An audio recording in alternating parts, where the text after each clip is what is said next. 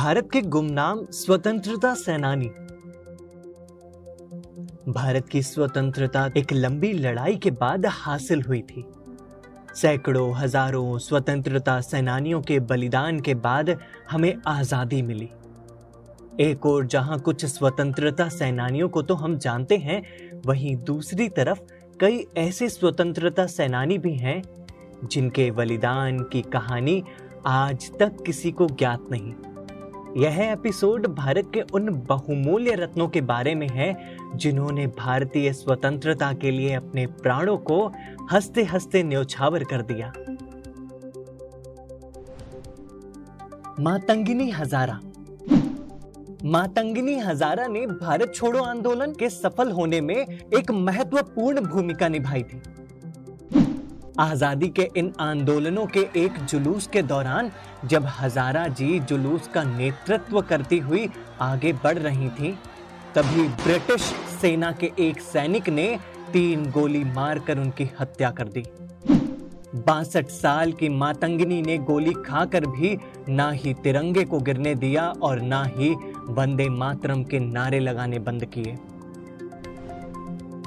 श्री रामुल्लू श्री रामल्लू महात्मा गांधी के काफ़ी करीबी समर्थक थे, एवं उन्होंने भारत की आज़ादी के मुहिम में काफ़ी संघर्ष भी किया।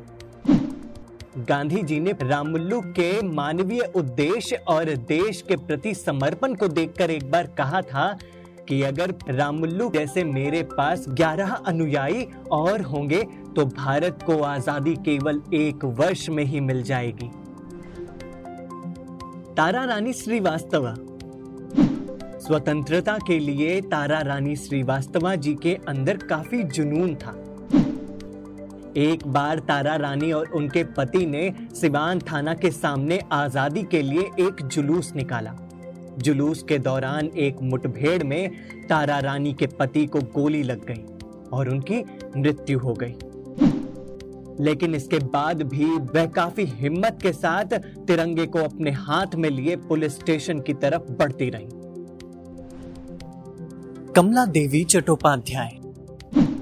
कमला देवी चट्टोपाध्याय पहली भारतीय महिला थी जो अंग्रेज़ी शासन के दौरान एक आंदोलन में गिरफ़्तार हुई थी।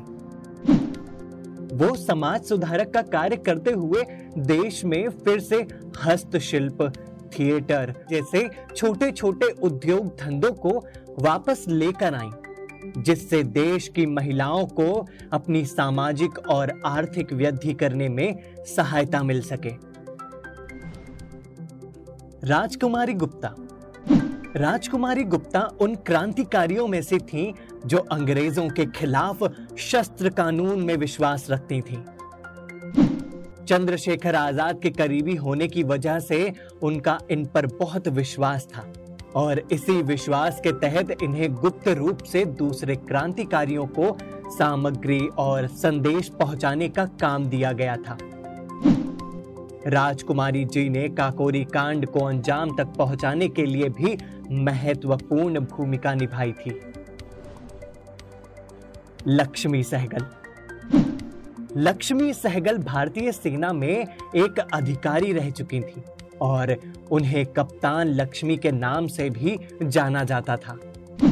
दूसरे विश्व युद्ध के दौरान उन्होंने बर्मा में कुछ वर्ष कैदी के तौर पर भी बिताए थे। आगे जाकर सुभाष चंद्र बोस की फौज में उन्हें कप्तान का पद प्राप्त हुआ। बिरसा मुंडा बिरसा मुंडा एक युवा स्वतंत्रता सेनानी और आदिवासी नेता भी थे। बिरसा जी की मृत्यु 25 वर्ष की छोटी उम्र में हो गई थी। उनका इतने कम वर्ष में काफ़ी बड़ा योगदान रहा।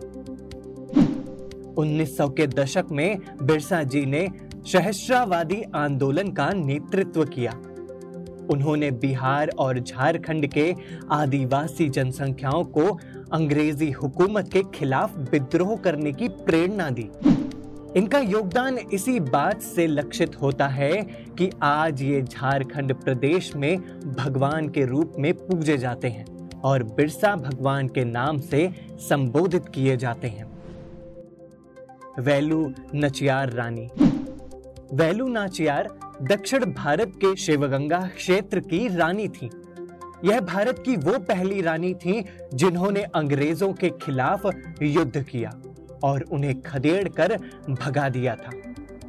काफ़ी कम लोग जानते हैं, पर वेलू नचियार ने अठारह के बगावत से पहले ही अंग्रेज़ों का विरोध करना शुरू कर दिया था।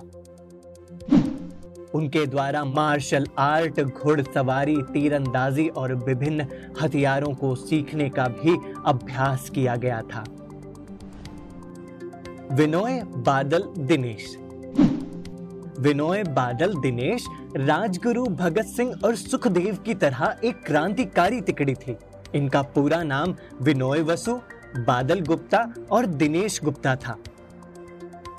यह बहुत मज़बूत और साहसी तिकड़ी थी।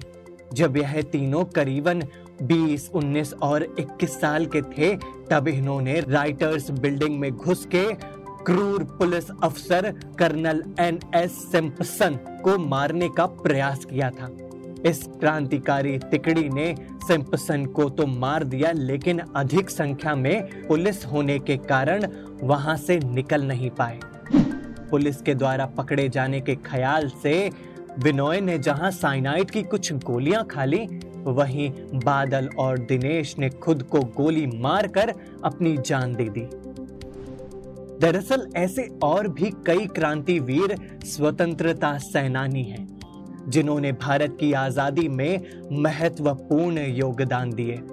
अदम्य वीरता और कुर्बानी के बाद भी इतिहास के पन्नों में इनकी कहानी कहीं दब कर रह गई और अपने प्रांत के अलावा समूचे देश में रोशन ना हो पाई। इनके जीवन का सफ़र भले ही कम रहा हो, मगर इनका योगदान व्यापक था।